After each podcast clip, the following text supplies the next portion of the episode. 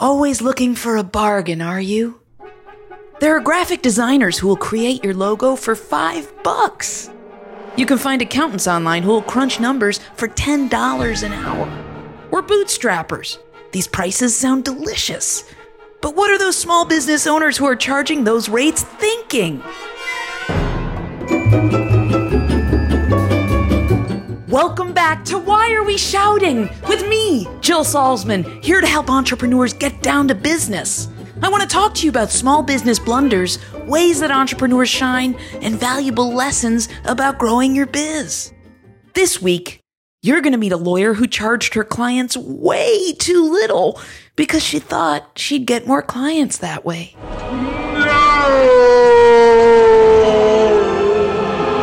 It's as old a practice as any, and we seem to learn it after it's too late. If you're out there right now charging prices that we both know are too low, this one's for you. It's time for a Big Business Blunder. Meet Larissa Budnovich. Did I get your name right, Larissa? She's the founder and managing attorney of Bold City Legal, a law firm and DIY legal services provider for freelancers and small businesses. She helps folks like you with trademarks and copyrights, legal formation of your business, contract terms, and other exceedingly snoozeworthy words that I refuse to read any further. She called in to tell me about a business blunder that I know I made as well when I first launched my biz. Maybe you too. Sit back, close your eyes, unless you're driving, and think about this scenario. Imagine this you are a new small business and you land the client of your dreams at the rate of your dreams. You know that you probably should put this into writing. And you also know that pulling a random form from the internet might not be the best choice. So you get on Google and you find an attorney you think you like. They have information on their website that shows command of the field. They're licensed in two states, Florida and California, and they do small business work. So you get on that free introductory call and you brace yourself for their hourly rate. You know from talking to fellow small business owners and pop culture that attorneys are expensive. You're getting along great on the call and you really want to work with this attorney. And they get to the point where they tell you their rate and it's $35 an hour. You both breathe a sigh of relief and have a few questions. This has got to be too good to be true, right? How many times have I personally done this? Too many to admit. If you're new to this podcast, I'm here to tell you that I'm a lawyer. I got my JD years ago, and one of the classes I aced throughout my three years in grad school contracts. And yet, putting my very cute small business hat on, I'm always looking for the best deal. You are too. Sure, sure. Folks try to steer you clear from hiring expensive, albeit important, service providers. But if I can get it for a steal, it always feels like I won, and those people didn't know about that secret hidden gem of an offering.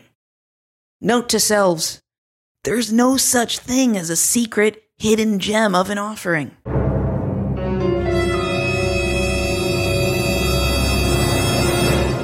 Why did Larissa tell us about this opportunity that sounds too good to be true? Well, at least at one point, about eight years ago, I was the $35 an hour attorney. I had recently moved from Florida to California and was starting both my life and my career anew. Um, I had become licensed as an attorney in Florida and California, and I was pretty green. I had a few years of legal experience, but this was my first time really on my own, running my own business. So I did a little math. I thought, well, $35 an hour times 40 hours a week, because I'm a hard worker and certainly I'm going to be working, times let's say 50 weeks a year, I'll take two full weeks off.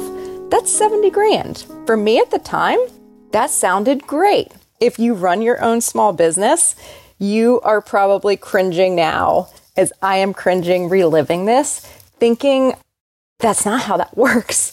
As a small business owner, you do a lot of work that you can't bill to anyone. So to bill 40 hours a week was really unrealistic of me um, from a variety of standpoints, just a time standpoint, and then a getting new clients standpoint. Um, th- charging $35 an hour was also way out of line with the market.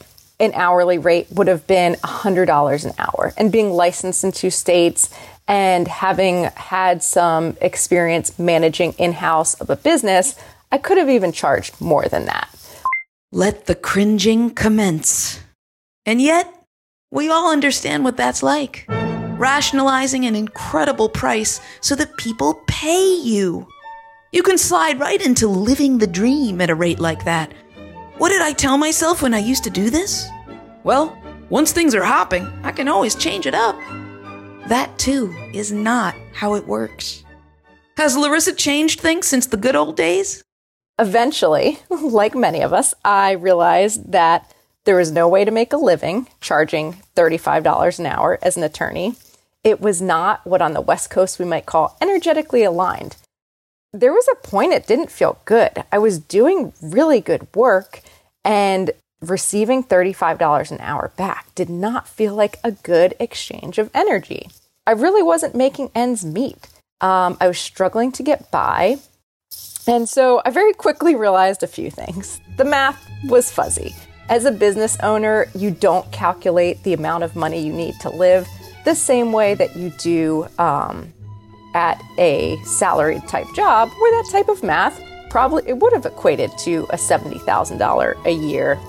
I also learned that when you charge bottom, I mean, really in my case, below bottom rates, sometimes you attract kind of crappy clients.